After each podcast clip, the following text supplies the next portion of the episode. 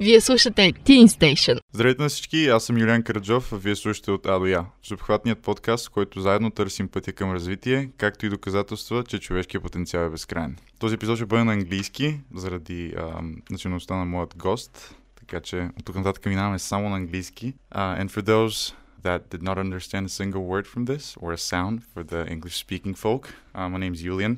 And I'm the host of the From A to Z show, where we pretty much explore all sorts of possibilities for um, self growth. And today's topic is education. This episode has been in the in the works for about two months now, so.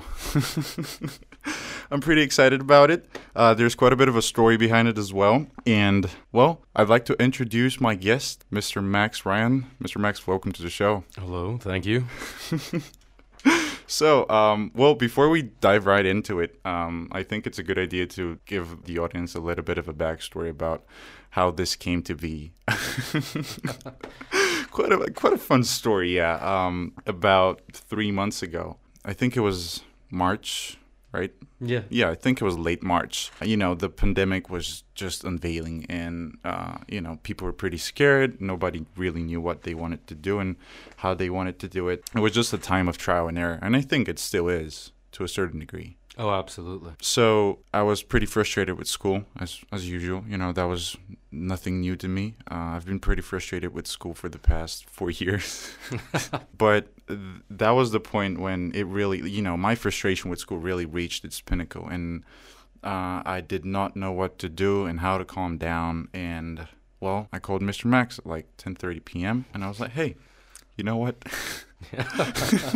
I'm not feeling well. Can we talk, please? And as always, you respond well, and we had a pretty good talk, and the rest is history. Yeah. yeah. I was like, hey, do you want to make a podcast out of this? Absolutely. And now we're back in the studio after three months, and it feels great. I hope you feel good too, because I feel amazing. Yeah, I, I feel good. I feel yeah. good. We've done a lot of research that we'll get uh, we'll cover just in a in a second. But the reason why I want to do this episode about education and the flaws and, and the pros and the cons of the current education system is that I feel like everybody bemoans school and education. Yeah, classically, that's been one of the, the biggest complaints of all time.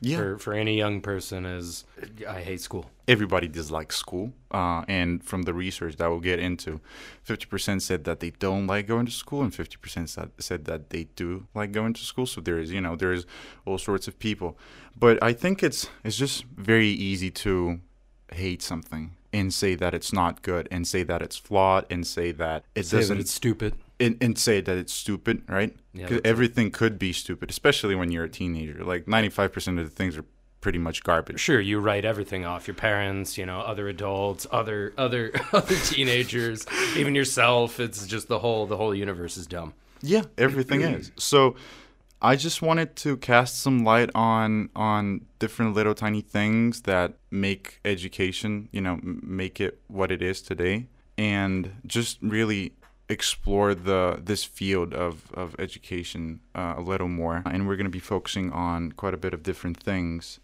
But yeah and also show another point of view and my point of express my own point of view on the subject because education although it is not the best i think it's it's key to remember that education is made possible by by human intellect. And and people are far from perfect right Oh God, absolutely.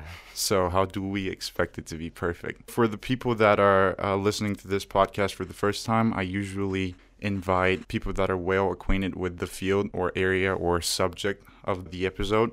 So I think this is a really good time to focus on on you, Mr. Max. and oh, yeah, yeah, yeah, absolutely. So I'm just gonna ask you a couple of questions. I asked these, uh, I think they're for you, four questions every guest uh, that I have, so that the the audience can get to know you a little better and see that this is not just some some random person I found in the street and said, "Hey, do you want to make a podcast and, and just talk?" I was sitting at a bus stop, yeah, and you yeah. just, hey podcast. Yeah, I'm I'm feeling a little desperate. Do you want to? You know? yeah. Well, so, shoot. are you ready? I'm ready. It's gonna be quick and easy. Born ready. First question: Could you tell us a little more about your background and your current job? Sure. Of of course. My name is obviously not Mr. Max. My name is uh, Max Ryan, and I I'm, oh my God, I'm ancient. I'm 31 years old at this point in time, and I've been working in education for uh, over eight years at this point. I kind of started early, and it's always been something that I have I have thought about and considered. I guess it would also help to mention that I'm not Bulgarian. I come from San Francisco, California, or rather just north of there uh, Marin County, this uh, kind of place of sprawling redwoods in the Pacific Ocean. So great place to live. I get a lot of people who are like, "Why that? Why are you in Bulgaria? You came from here." Blah blah blah. But we don't really need to get into that necessarily. I I thought that this would be a really good opportunity for me, and I was actually just simply really. Uh, Bulgaria really blew me away in a lot of aspects, especially the social aspect and uh, it just kind of one year turned into two years turned into three years turned into you know what i like it here. And i think there's at least a little bit of something i could maybe help out with. I'm i'm educated in the the humanities generally so literature history art things of that nature are kind of my my general uh, specialty, but really education was was what I wanted to do. So I worked for a long time just as kind of a teacher in the trenches, uh, kind of a grunt in the jungle, and things evolved over time. And I decided that I really wanted to stay here long term, and I felt like I was going to just go ahead and start a school. so because I saw a lot of problems where I was where I was working, where other people were working, especially people in education, I was seeing a lot of students fall by the wayside. I was seeing a lot of, of teachers just get completely burnt out.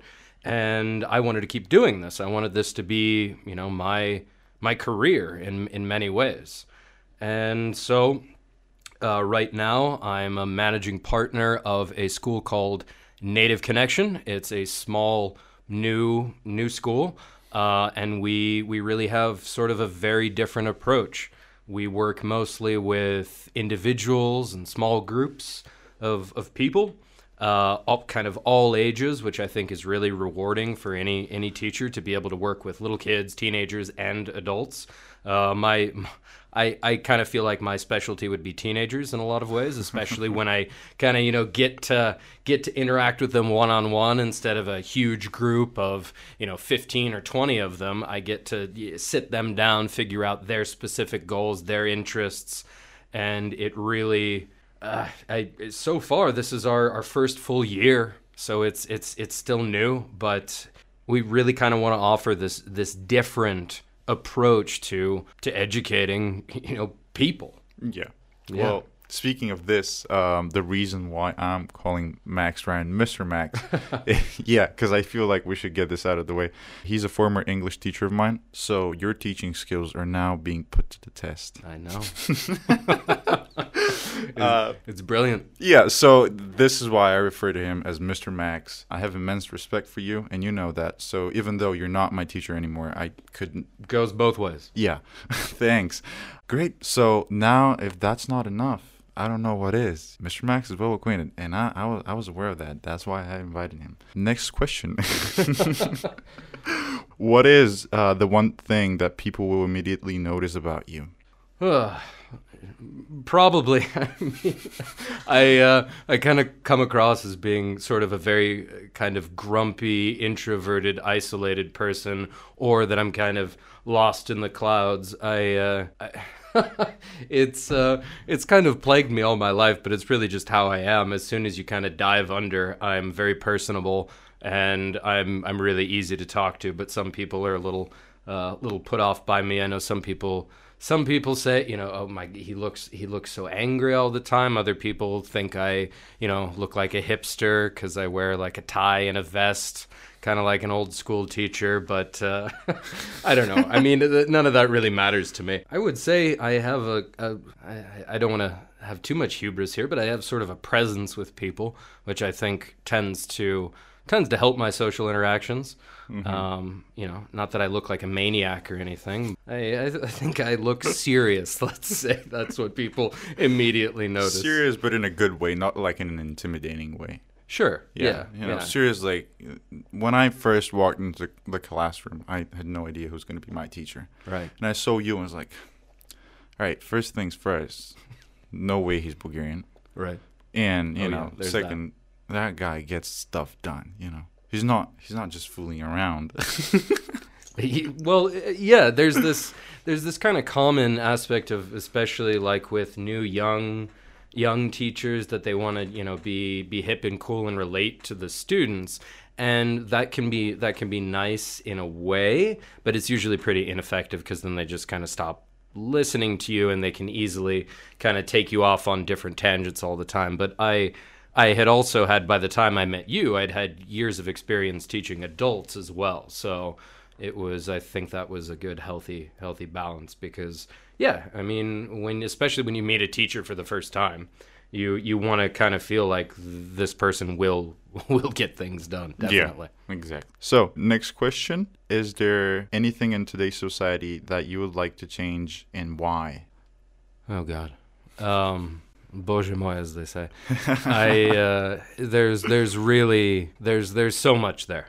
You know, part of part of my job is actually I I, I teach people about uh, international relations, politics. I teach them uh, history. I work in all these things into language teaching, uh, especially because I, my specialty is advanced students, so you know C1, C2, and beyond, and.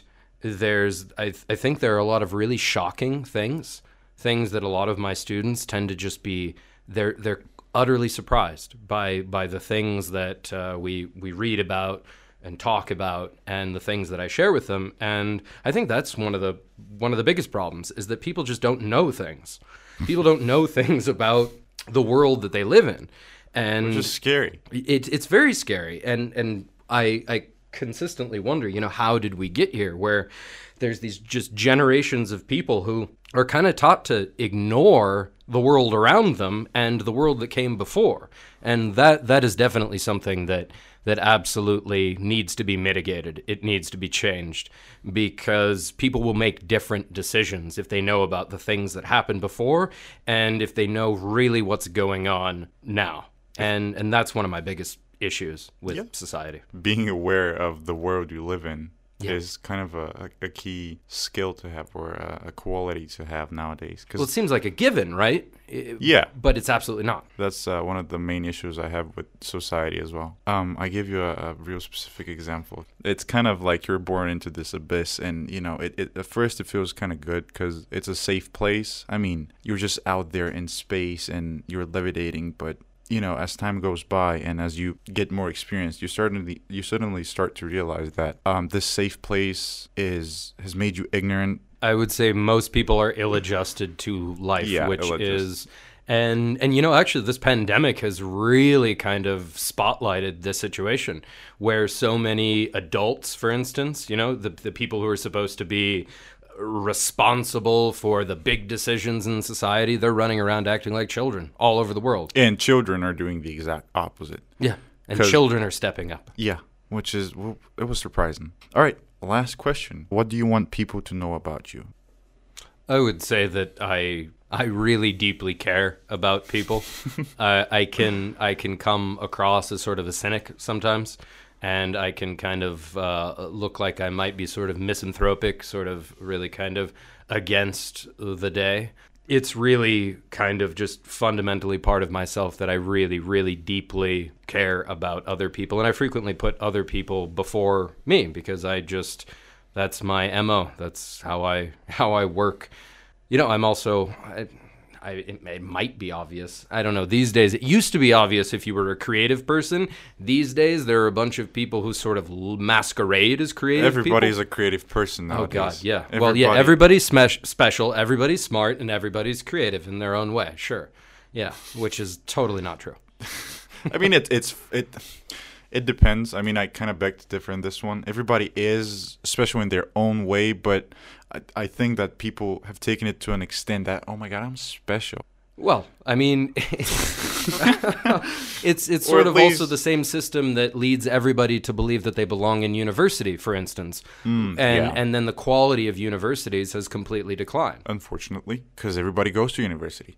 And I think everybody's special. and I think that personally, I would do much better in vocational training than in a university. Just Sure. get an apprenticeship. But there are a bunch of people that need that. Yeah. And that can guide them to living a, a successful life. Yeah, because I just don't. I don't like reading books Sure. about. You know, I like reading books like literature, but I don't like sitting down and reading about a subject. Yeah, you This want the is- practical hands-on knowledge. This Show is me not how to do this. Yeah, this is not how I learn. Because, like, for example, uh, because we're recording at a different studio, Right. so I'm like completely new to the whole tech in here. I've never used it. I've been just once in here, but there was like a person to take care of it. If I had to read a book about how to use all the equipment, I would just skip it.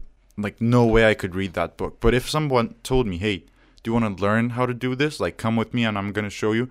I'm going to be 110% on board. It really boils down to how people, how different people uh, learn and, and understand information. Well, exactly. That's kind of a, a big thing that we try to do on a small scale at Native Connection is you customize your program for, for the individual, Yeah. for who the person is. And if you've got a group of like-minded individuals, well, or you know, well, they become a group. Yeah. Great. But otherwise, if you have an individual who needs, you know, something specific, this is how they learn. It's still not very popular because you can't churn out the masses very quickly that way Yeah. with the current system. Well, it's time to tell people a little bit about our research story, and because this entire episode is based on research, uh, I'll just say uh, start by saying that I tried to conduct my own research. And it went horribly wrong. It was the first time I was doing any sort of research. I let people write whatever they want to write. And I had a hard time just sorting, reading through the responses and, and sorting what people said into like different groups, like finding similarities uh, in what they said. But then a girl named Annie Dineva uh, reached out to me because I made a post in a group. You know, I shared my Google Forms page there. And then uh, this girl was nice enough to uh, plug me with, with her own research that she conducted in January 2018. So,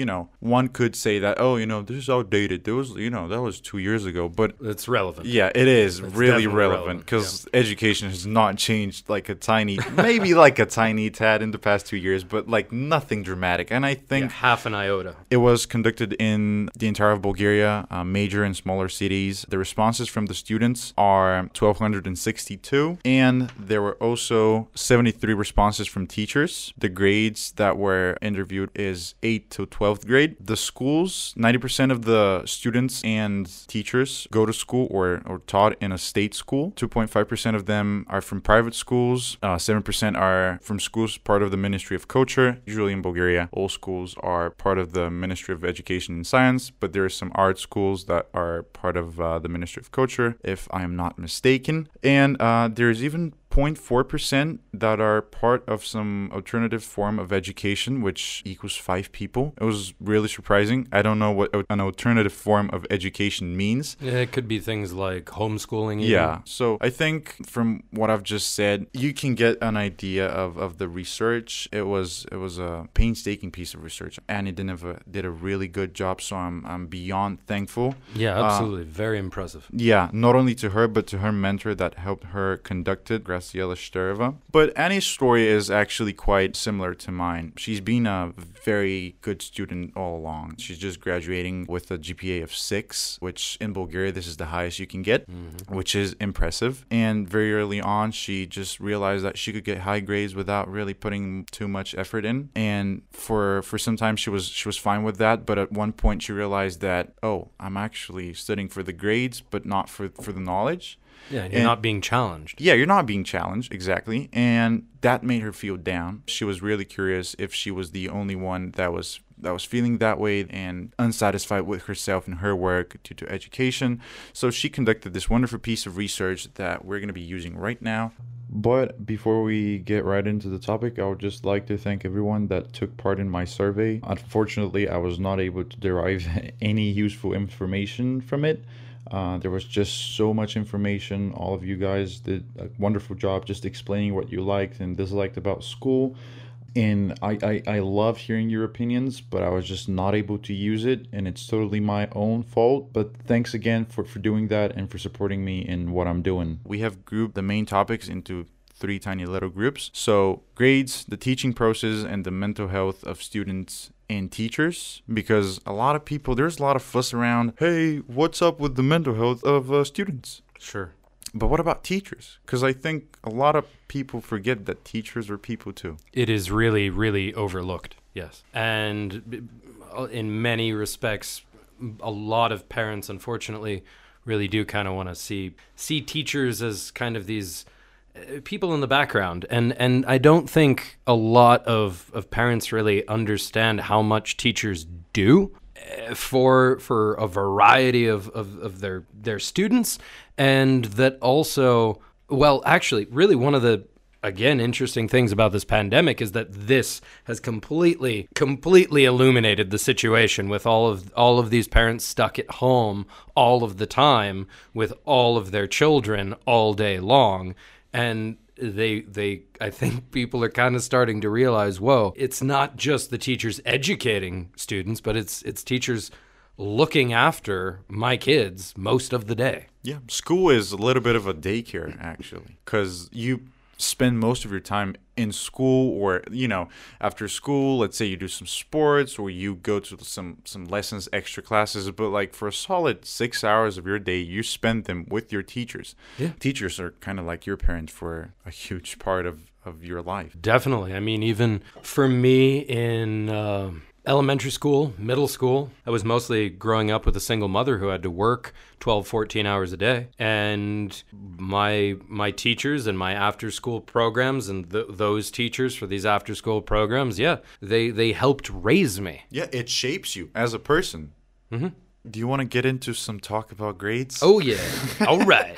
Grades Every- it is. Yeah, everybody likes grades. Everybody hates grades. Everybody likes talking about how much they hate grades. Yes, they do. So um, here's some uh, information. The question that Annie asked in her- um, research is Do you agree that grades create prejudices in society, school, and the family unit? 13% of students said that they do not think, they do not agree with that statement. 87% said yes. And 25% of teachers said that they disagree with that statement. And 75% of them said that they do agree that grades create prejudices in society, school, and the family unit. What, what's your what's your opinion on this? It's it's I would I would definitely go with absolutely yes. I mean, I, and you you can see that that disparity is is huge. I mean, it's most people most people know this, believe this. And and it's it's true. Uh, we've created a system where grades, based on certain criteria, is just the most important things. It, it determines whether or not you're a failure, you're an idiot. You're, I mean, you can get kicked out of your house because you didn't get the right grades. You you might not get the job you wanted because you didn't get the right grades, or get into the school you wanted. It's all uh, this uh, really, really very outdated system of of of setting people up, especially setting up a lot of people who could succeed, setting them up to fail. And also I think grades really this this prejudice and pressure that they create really is a, a big reason, a big factor behind why so many people hate school. Because there's this overwhelming pressure not to learn the thing, not to get good at the thing, not to be able to apply it functionally in life, but it's to get either a number or a letter. And I think that's just simply abhorrent. I don't think it works. I don't think it's a good idea. If you talk to the biggest innovators in education, they will all say the same thing that they do not believe that grades are effective. In, in fact, they are counterproductive. I think they really crush a lot of people. I think they create strife in households. I think that they really also do fuel prejudices within school. You know, uh, there's that kid who always gets A's, or there's that kid who always gets sixes, or oh yeah, that that kid gets twos and threes. They're not worth as much as other people, and I think that is incredibly damaging. I don't think it's accurate, and this also comes from someone who, you know, w- growing up, we were always being taught to standardize tests and that was the most important thing for the year is you know that your class got a good well-rounded mark for your standardized tests. You don't learn anything. I don't remember any of the content of these standardized tests barely. It because it was just repeat repeat repeat, but not in any sort of practical sense. There was no context whatsoever. There was no real world application to it at all. And even teachers could lose their jobs based on the grades their students were getting. So it could be an amazing teacher who really doesn't, who, who wants to work against this system of standardized testing or standardized grades, but they'll lose their job they'll lose their job if the, the scores of their students aren't good for things like standardized testing. So that's kind of another side of things grades are i don't think grades are a bad thing necessarily because they are some sort of a feedback. They are a form of feedback. So i would like to know you know when i do a, a, test what my score is so that i can look around and see you know how much i'm acquainted with the subject. Sure your self-assessment and being assessed yeah. is, it, is good, but it's good. It's good in theory, but in practice, it's been a complete disaster. Yeah, because for example, in our for our diplomas here in Bulgaria, like the grades from 11th and 12th grade count, or no, the grades I think from 9th till 12th. I'm not sure because I, st- I stopped paying attention to that. I, yeah, honestly, I got so sick and tired of grades. Like I, I could no longer stand that. And uh, there's a lot we can we can even like get even deeper with the uh, the ranking system of the uh, online mark mark book. So we have the service here. Uh, I'm not gonna say any names. but there's um there's ranking. So if there is 25 people in your class, you can see according to your grades according to your GPA, what your place is in class which nice. Whoever thought that whoever first and foremost, this had to go through a series of tests, I believe, that were held by the Ministry of Education and Science, right? And education is not just teaching kids, it's also taking care of kids as we already mentioned. It's kind of daycare thing, right? And then we have this like ranking. Tutoring, mentorship. Yeah, yeah. mentorship, and exactly. keeping them safe. Keeping them safe. And part of keeping them safe is keeping them mentally healthy. Yeah. Right? And I know people that really care about this, and there are people that are like in the in the ranking thing, they're like last, and they're like, I, I couldn't give less of a shit about this, right? Mm-hmm. But I'm sure I'm sure there there is people out there that you know their parents pay attention to this, and this causes them trouble just because oh, they're yeah. not in the top five people in class. Yeah. Yeah. And like, did not somebody think about this? Did not somebody maybe just put some more thought into it and said, hey, maybe there's going to be this kid whose parents are going to get real mad if he's not like top, top number three? Because we don't treat people like individuals. This is outrageous. I, I I can't believe and it's being here it's been here for like two years or three years there is i'm sure there's victims of this and nobody thought that maybe this could cause somebody issues and and this this can be seen everywhere outside education as well. You know, people just do stuff because they're uneducated. boils down to education. If if the people that created this app were educated and were aware of the current state of, of, of how things are done, maybe they would have, you know, said, "Hey, and that's not a good idea," right? Yeah, absolutely. I, I think it's a horrendous idea, and uh, it it you know school school is damaging enough, especially you know elementary school, secondary school, high school. You know, it's a tough time for a lot of kids. Oh God, yeah, it can you know, you can get lucky and it can be a nice smooth ride for you, but for the majority of people, not only are you dealing with new social pressures, you're growing, you're you've got your parents to worry about, you worry about your social life, but also this is the time when people develop eh, mental illnesses as well. This is the time when you you know your brain is going nuts. You have enough to worry about already. And then here comes the uh, the electronic mark book with the, the oh yeah the, the rating system. Yeah, oh rock and roll. so I, I think it's really damaging. Yeah, I could not agree more with you. Counterproductive is the right word. Uh, I've uh, I've experienced this quite a bit in uh, well the past year. I'm in grade 11, and well in Bulgaria you have what we call maturity exams at the end of 12th grade. So one of them is compulsory. It's in Bulgarian literature and just Bulgarian. So everything that you learn uh, or get, because learn, I'm not sure, you know, if we learn it. But everything you're taught in grade 11 and 12, that will be part of your maturity exam at the end of 12th grade. So I want to get a good grade right? Because, well, you already said it. Everything is adapted to grades, I feel like you know, or most things. I don't want to generalize because this is, I mean, generally a bad idea. Well, you know, it becomes very similar to how much money you make in the world later. yeah, uh, cause Your like, worth is determined by your salary. cause if you don't make enough, what are you like? Are you a less better person than I am? If I learn, uh, if I earn more than you? No. Well, yeah, in our society, though, yeah, you, you're, Yeah. you're worth less. Yeah.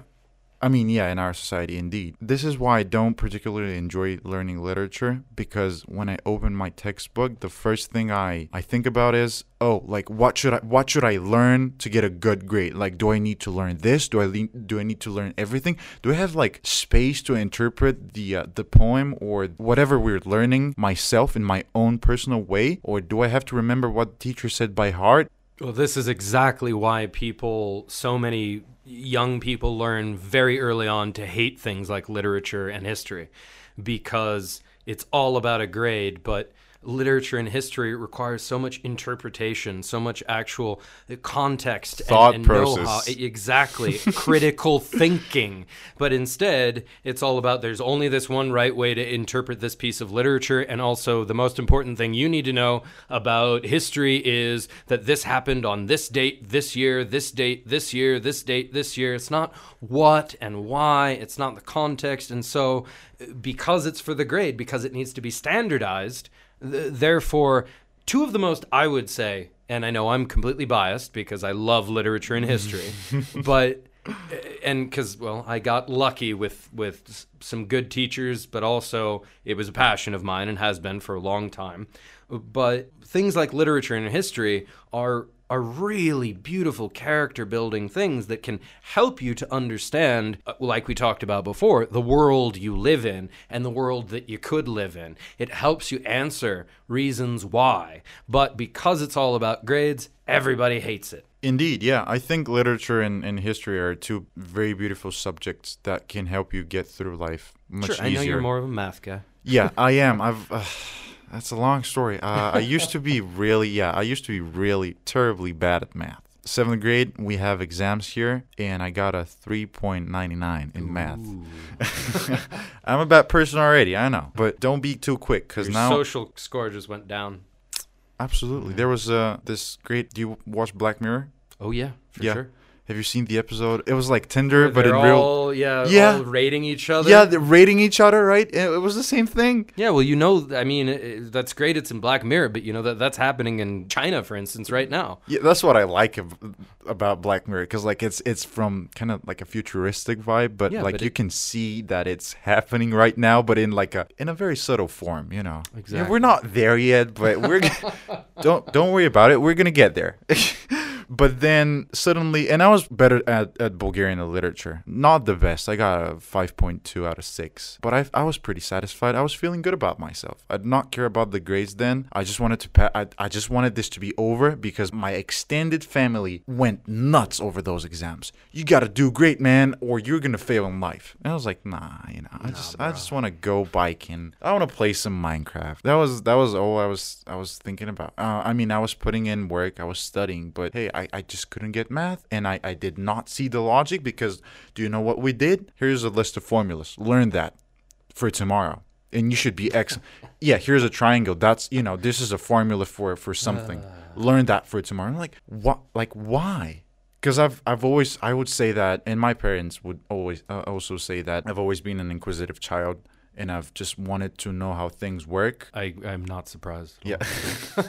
I think most people are up to a point until they kind of get stuck in this cycle of you got to get you got to get this done, you know, don't ask no questions. Oh yeah, it beats the curiosity out of you. Yeah. Oh yeah, I mean, I'm still super curious, but I know a bunch of people my age who could not care less about anything Yeah. other than you know their monthly, yearly paycheck, whatever. we do not focus on you know let's let's take this piece of information let's learn how this works let's learn how to implement it but we take this piece of information and say if you don't if you don't get a, a six on the test on this piece of information you know it's over for you we don't even think about you know how can we make people understand how this works? Math for example i just couldn't get it. And i was like fine you know good. I, I i can't get it. But now i started getting more into literature just because i could relate to some of the the works that we study right? To some of the works that we study I could not relate like a, even a tiny bit. And i think that it's this as if it, you're in a factory you know? There's things that you got to do and everybody has to do it and everybody has to do the same exact thing. I like can you imagine there's i think 180 11th graders in my school 180 11th graders have the same exact opinion on one single piece of work by some author That's completely ludicrous. how is this even possible?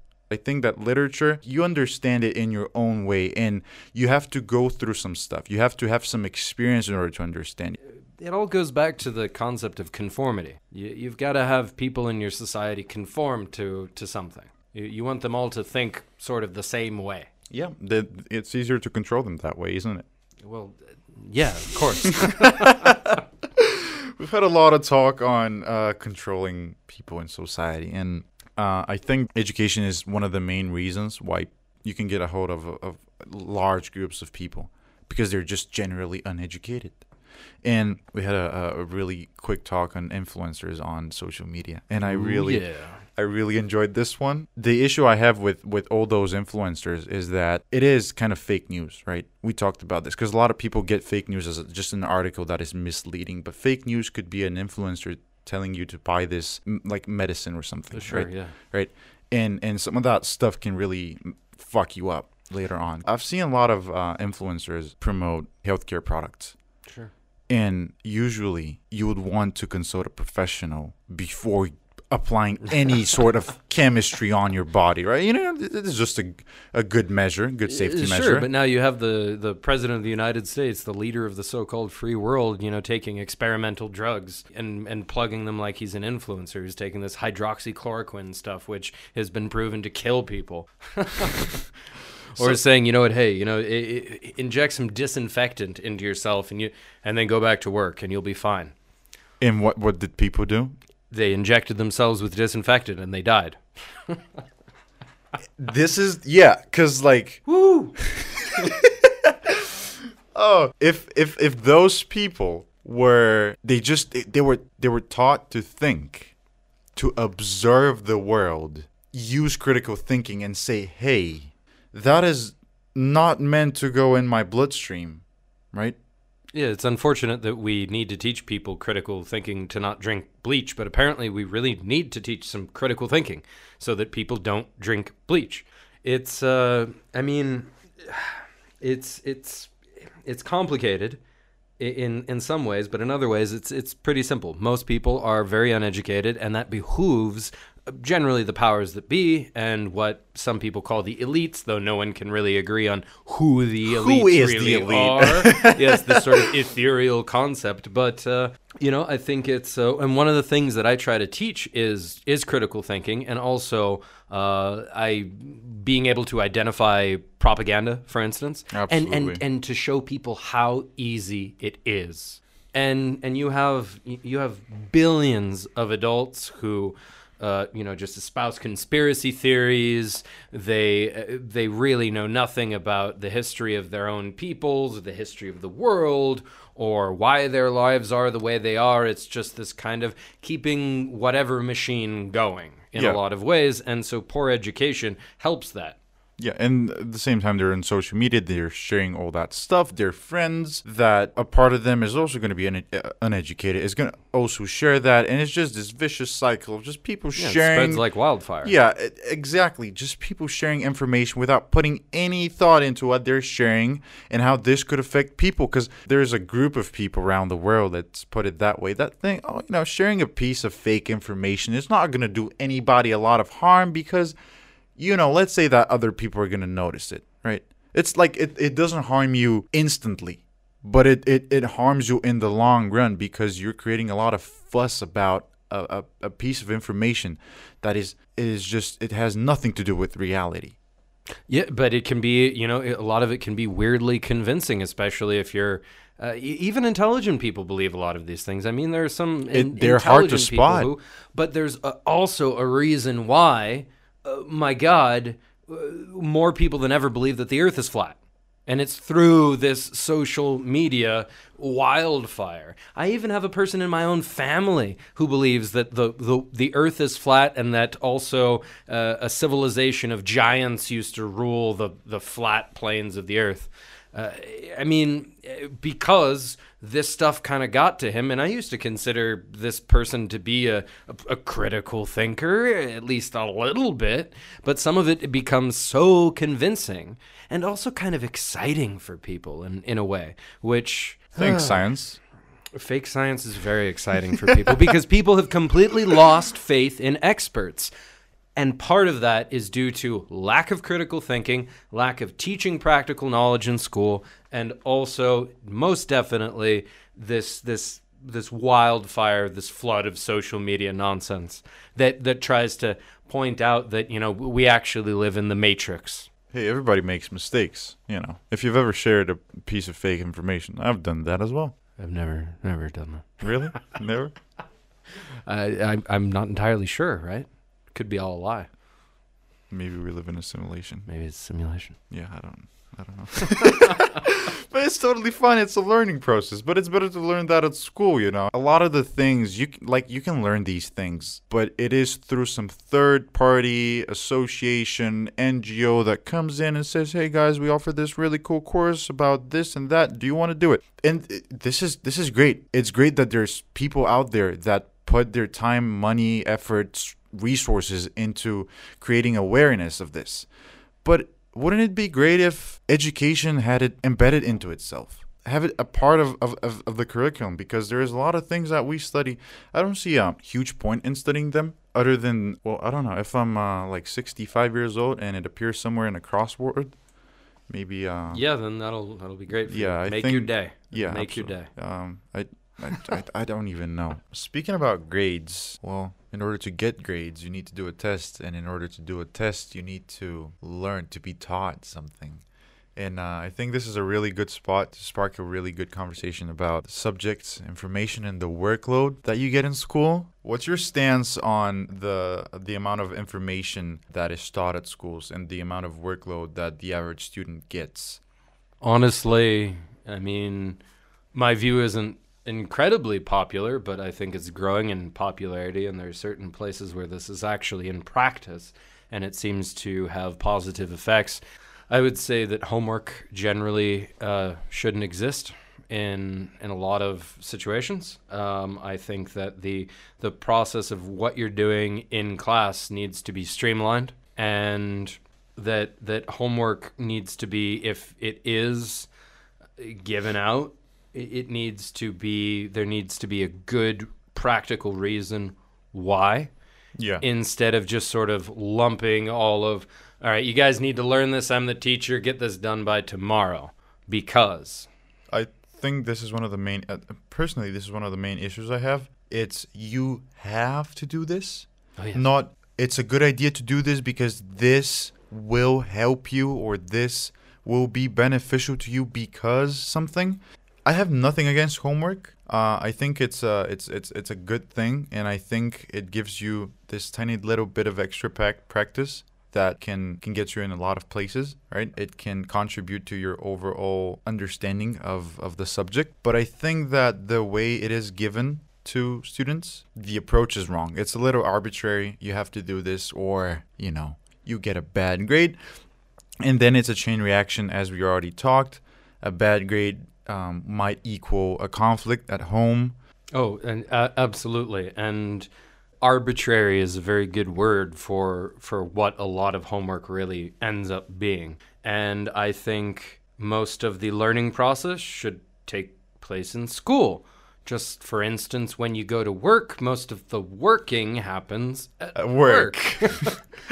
so I, I really think that the, the the arbitrary enormous workloads that a lot of students have because especially with what's going on like you mentioned everything is suddenly switched online. It doesn't seem like a lot of state school and private school teachers really coordinate very much. Not at all. and they also just kind of believe that their subject is the important one. They don't really think about you know how much work their their students are getting from other teachers at the same time. And i i really you know especially in a time of a pandemic you know things like mental health are, are are really important and it's very essential to have time for for yourself but also just in general as you're growing up exactly you know, when you're when you're done with school, I think unless it's a very specific kind of project, Exactly. you know, this is this is what you're doing and why you need to do it. It it, it really affects the the whole idea of work life balance, which you know, fortunately for us, living in the 21st century, there are a lot of a lot of people who, uh, especially older people, who complain about you know millennials and and Gen Z kids. They're all obsessed with this work life balance. And well, there's a reason for that because it's been the other way for far too long. You know, there's a reason why we now have the you know a five day work week there's a reason why we don't all work for 14 hours a day there's a reason why we have minimum wage is because the previous system was grinding people down Yeah, uh, this is one of the the, the main reasons why. Because I'm a big overthinker. Uh, I tend to overthink quite a bit, and it's an issue I've been uh, tackling for for mm, I don't know years. That's just how I uh, function, I guess. I don't know what caused this, but there's mornings I wake up and I'm I'm not feeling good at all. You know. oh, yeah. And there's two sides to this argument that I want to make. One side that I, I take is that if I don't feel good today, I, I don't want to feel any pressure from tests, from homework, from deadlines, right? and that needs to be taken into consideration Yeah. If I don't feel well, like right now, because you know it's it's a very fragile age, Mhm. I would much rather take the day off and and spend some time with friends, spend some time outside in nature. But the other viewpoint I have on this is maybe this helps you become a, a stronger person because later because everything functions in the same way. I can't just take as many days off as I want from work, right? not now yeah Not maybe in the future. We're the change. Yeah, I'm telling you, Mr. Max. Amen. Yeah, sure. Uh, you know what? What doesn't kill you makes you stronger. Yeah, that type of Yeah. mentality. Yeah, it's that's a bad mentality. Mostly, what doesn't kill you just damages you, and you carry it with you for a long time. There are certain character building things that you need to learn. There's certain there's certain values that you can teach. You know, discipline and Yeah. and pulling yourself up by the bootstraps. But uh, just uh, you know the, the the the grind, being forced into the grind, and and not having the conversations that we need to have about the mental health of not just students, but who those students become later in their working lives. But but also, you know, depression is a huge thing especially i mean especially in developed societies. Depression is and it's only it's only just started to enter the realm of conversation. And you know these things the the real problem is when it comes to changing all of this is it's just so deeply ingrained. It's gone on for over a century in, in the way it is and of course people hate change in many ways Because it's scary. of course It's, scary and it comes with its downsides, but and there's so there's so much money involved in this.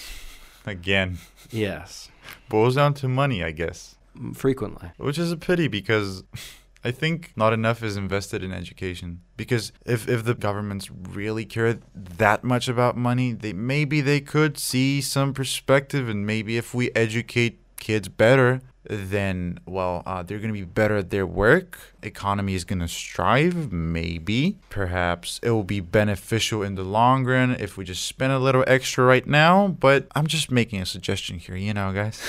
Right? Yeah. Well, I'm that's sure. that's why though. That's also why you know there are a lot of uh, uh, adults and, and and people who have money and they're looking around. at What do they want to invest their money in? And right now, in, in Bulgaria at least, it's private education and private healthcare as well. So they say, okay, look at these institutions. We're just going to create or invest in a new one. And so maybe maybe the answer eventually will be on unfortunately, well to some degree is that education just needs to be more privatized then in certain ways. But that opens up a whole new can of worms as well because then who has access to that is what you have to you know just like with private hospitals and private healthcare who has access to that and does that create more problems than it solves so it's it's uh, again but that is all about money it's really Yeah. all about money Yeah, it's uh, you know this. It's really great that this conversation is kind of getting heated up again, kind of around the the world, at least the Western world. But again, we've got to you know look at the United States and the state of education in the United States. It's it's completely appalling. And usually, what it is is uh, white suburban middle class students get great private high school education, and then black and Latino inner city kids get to go to these schools where they're it's just bringing him through the the thresher. It's just horrible. And so there's this huge disparity, and it also again goes back to income and class. And and right now it doesn't look good with a, a, a shrinking shrinking middle class. It doesn't look good for education. It, it kind of it, it's kind of going towards you know the the haves also get to have education and the have-nots don't. They're just not gonna they're going to be the, the, the peons of the of the era basically because we need people to keep this globalized society rolling a, along right Yeah, exactly. and you need people to have you need to have garbage men and you need to have people who serve your sandwich serve your coffee Well, I th- this is inevitable. There needs to be a person for every single job, right? Uh, and there's nothing wrong with being a garbage man. But the problem is also that where the world is kind of headed is towards a lot more automation. And mm-hmm. those people are going to start losing those jobs. Mm-hmm. And that means you want those people in a, an environment where they can become educated that means you have to have education be more appealing for a broader spectrum of individuals and be offered for more people and and really again i i, I say reducing class sizes and workload giving people the why more often also supporting vocational training more practical Absolutely. knowledge giving people the reins earlier on is going to well hopefully avoid a giant economic crisis that would be caused by automation because then then if you if you're not if you're not educated if you don't go to school You're screwed, pretty much. And maybe you can join space force I mean, that's a pretty scary aspect of the future. I'm not sure if I'm really like supportive of this. But going back to homework and workload, I feel like a lot of subjects are taught through homework, at least from my experience. If I don't do the homework, then I wouldn't have learned anything, right? We get something in class, but if you don't do your homework, or that's at least how it works for me, maybe I'm just this type of person. You know, maybe it works in a completely different way for a person that's in the in my class. you know i would say i have a i have students who have a variety of different personalities but the complaints are the same i don't have any student who says yeah we get we get a good amount of homework. It, it's very adequate. You know the, the the teaching system works really great. I have no one who says that at all. And if no one is saying this or virtually no one there's obviously an issue. I mean just like we're supposed to have more of a work life balance these days, it, it should reflect that in school as well because especially during those formative years when you're a kid and when you're a teenager my god you need to be socializing with people. Exactly. you need to be uh, experiencing the world yourself uh, because that also helps foster things like for instance critical thinking. It also helps you understand what you might actually want to do with the rest of your life. But when you're just bogged down by all of this busy work you know 14 hours 15 hours of work it just doesn't make any sense. Yeah. it makes people bitter and Yeah, then when the students become bitter the teachers become bitter and it's a, it's a terrible terrible cycle. But yeah uh, young people need to live. They need to go out there and they need to have time not just for themselves and their friends but and and getting to know your parents a little bit more especially as you get older. Yeah, because it's it's completely normal for teenagers to kind of um, ignore their parents and ignore what they say and ignore their teachers, but they are people as well. yeah and if you have more time with them it builds empathy Exactly, but it, it is surprising that teachers also think that there is there is an excess in material on a scale of one to five.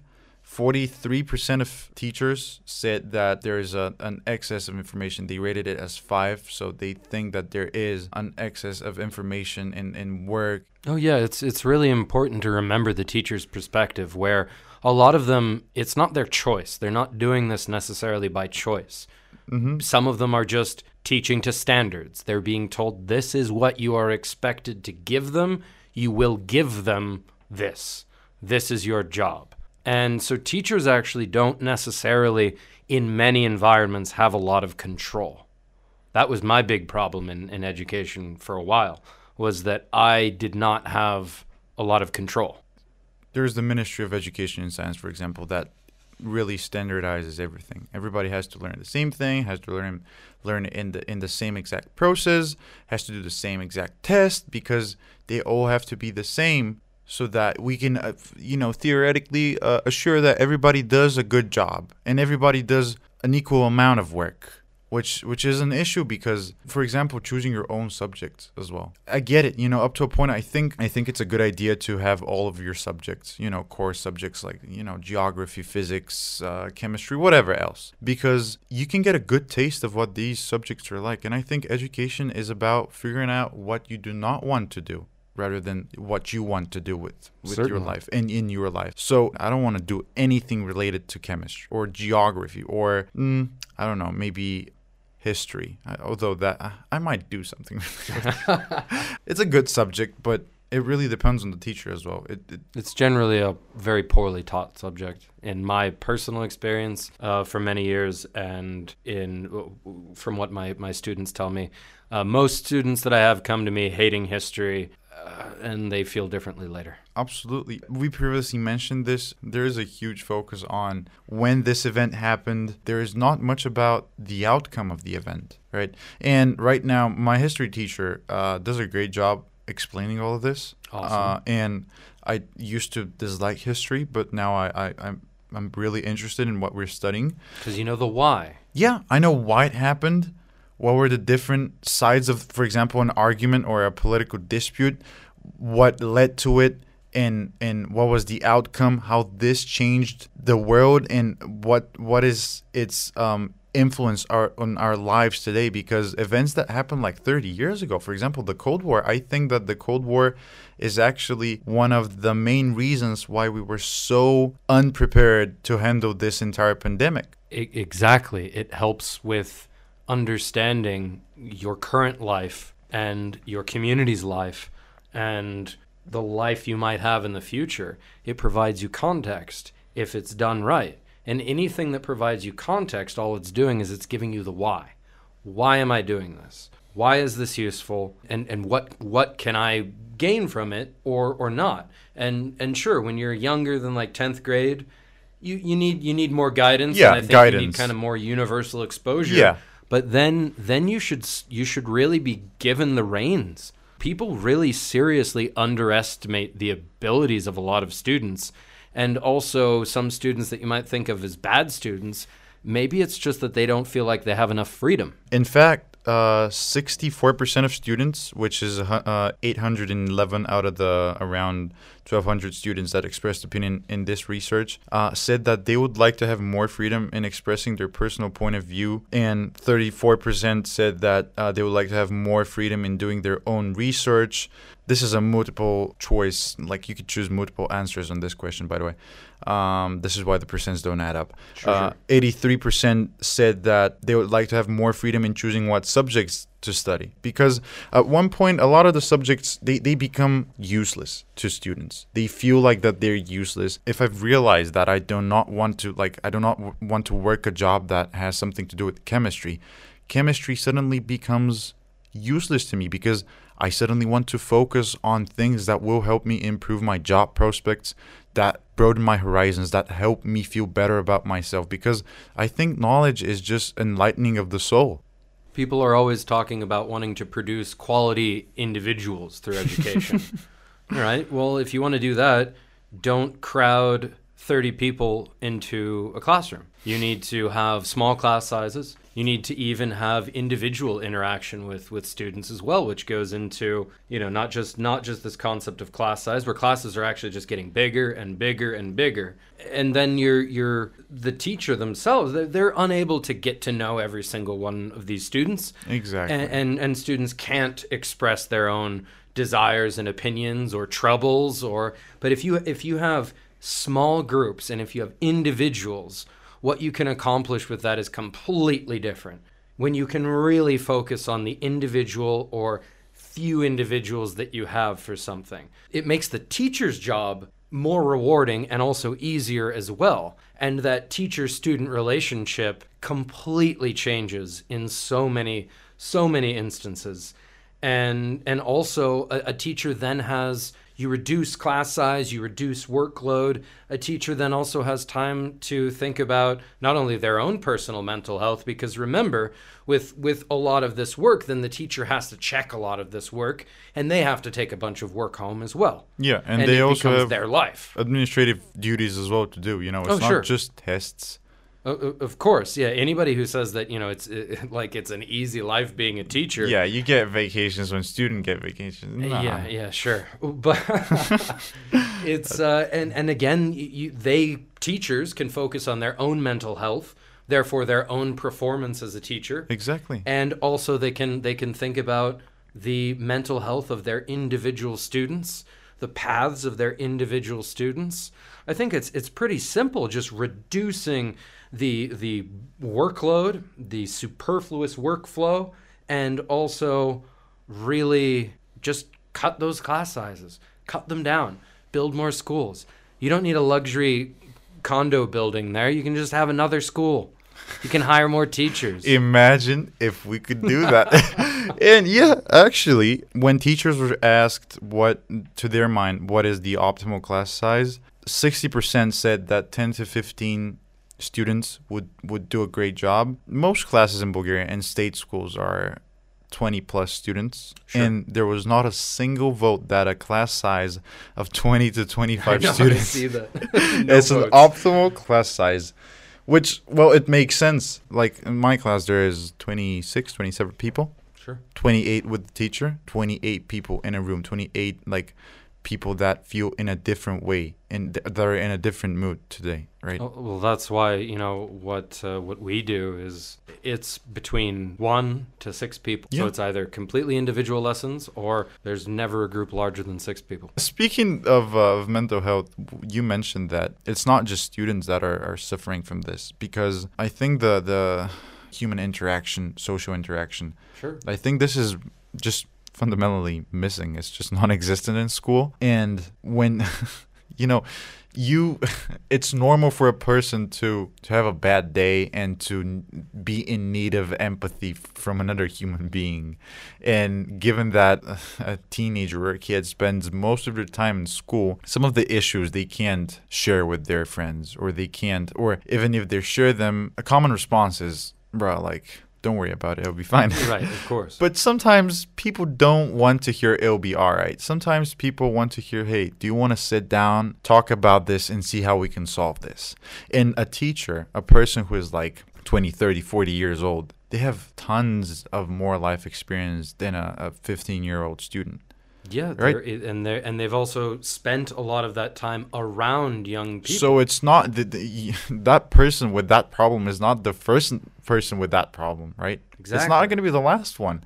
So it could be much easier for, for if if there was this just environment in which students could share freely. And teachers have the same need as well, you know, to be surrounded by so much noise and information all day long and to have to deal with like other people's issues is is not an easy job to do. And you want better teachers also, you cut down that workload for everybody. And then the teacher, after their day of actually trying to, you know, be there for people, whether it be educating them, teaching them practical skills, or working on their mental health, uh, you know, the teacher is exhausted and they probably want to go and see their friends or see their family and spend time for themselves so that they can continue being a better teacher. Balance balance exactly but generally you know uh, in, in annie's research there was this question to what extent do you feel the other is understanding empathetic and takes into account your personal needs and students said that uh, well 35% said that they do not think that teachers are really just being understanding or empathetic and teachers said the same thing about students Oh, yeah. 34% said that they, they don't really think that this is the case. And and teachers for parents, this is another thing. 35% were right in the middle. They said that some of them do understand us, but uh, others don't. And there's there's a lot of examples of parents just bursting into school is the right term, right? Mhm. Just Oh, yeah. kicking in through the door and uh, just uh, accusing teachers of, of just making false accusations. Sure, of course. You know, when when your student, uh, when your kid isn't doing well, it's it's uh, Blame it's- it on the teacher. It's not the kid; it's the teacher. Yeah, they they treat them like the help as well in, in many situations. Which you know, if you if you want the whole thing to work, you need to have you need to have a good balance of relationships. Exactly. Yeah, you need administration, and they need to have the same goal as the teachers.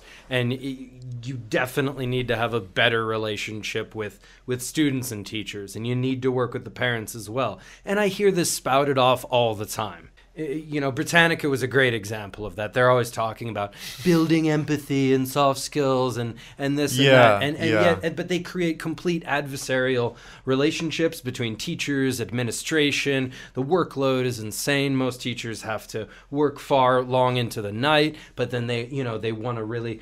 Oh man, it, it, it's and then at the same time, whatever the parent says is is right. Whatever the parent says is right, and they'll throw you under the bus.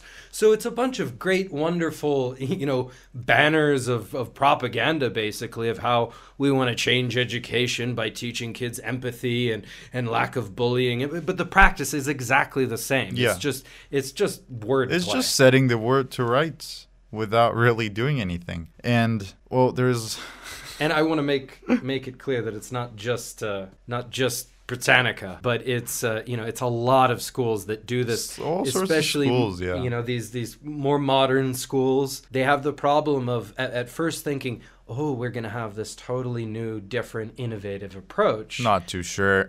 Yeah, it, it, it takes really restructuring the the whole thing, It- and and for a lot of them, they become a a business. It's a money making machine. I think that innovation is uh, a buzzword in, in education. Oh, yeah. innovation and education usually go together. And When, when I have to use that, that word these days, it feels like a bad word. I, Yeah. I, am left with a bad taste in my mouth when I have to say, you know, native connection is uh, the new innovative. I'm like, oh God, God again? Do you know? am I just falling into the trap? Yeah, exactly. What I what I find ridiculous is because like a lot of my school as well, uh, they promote this. You know, yes, we are an innovative school. Where's the innovation? The PowerPoint that teachers use? Because PowerPoint, I wouldn't define it as something innovative, as something groundbreaking, right? Because like. Yeah, like what is the difference between having the uh, the lesson being spoken out loud so that you can write it down and having it projected to a wall so that you can copy just- it yeah, to it's- your It's paper? just kind of flashy stuff. It's like if we have more technology, Yeah, it means technology. better education. Yeah, no, it does not mean better education because I cannot feel the technology. I cannot touch it. You know, we have oh yeah, a computer science class, for example.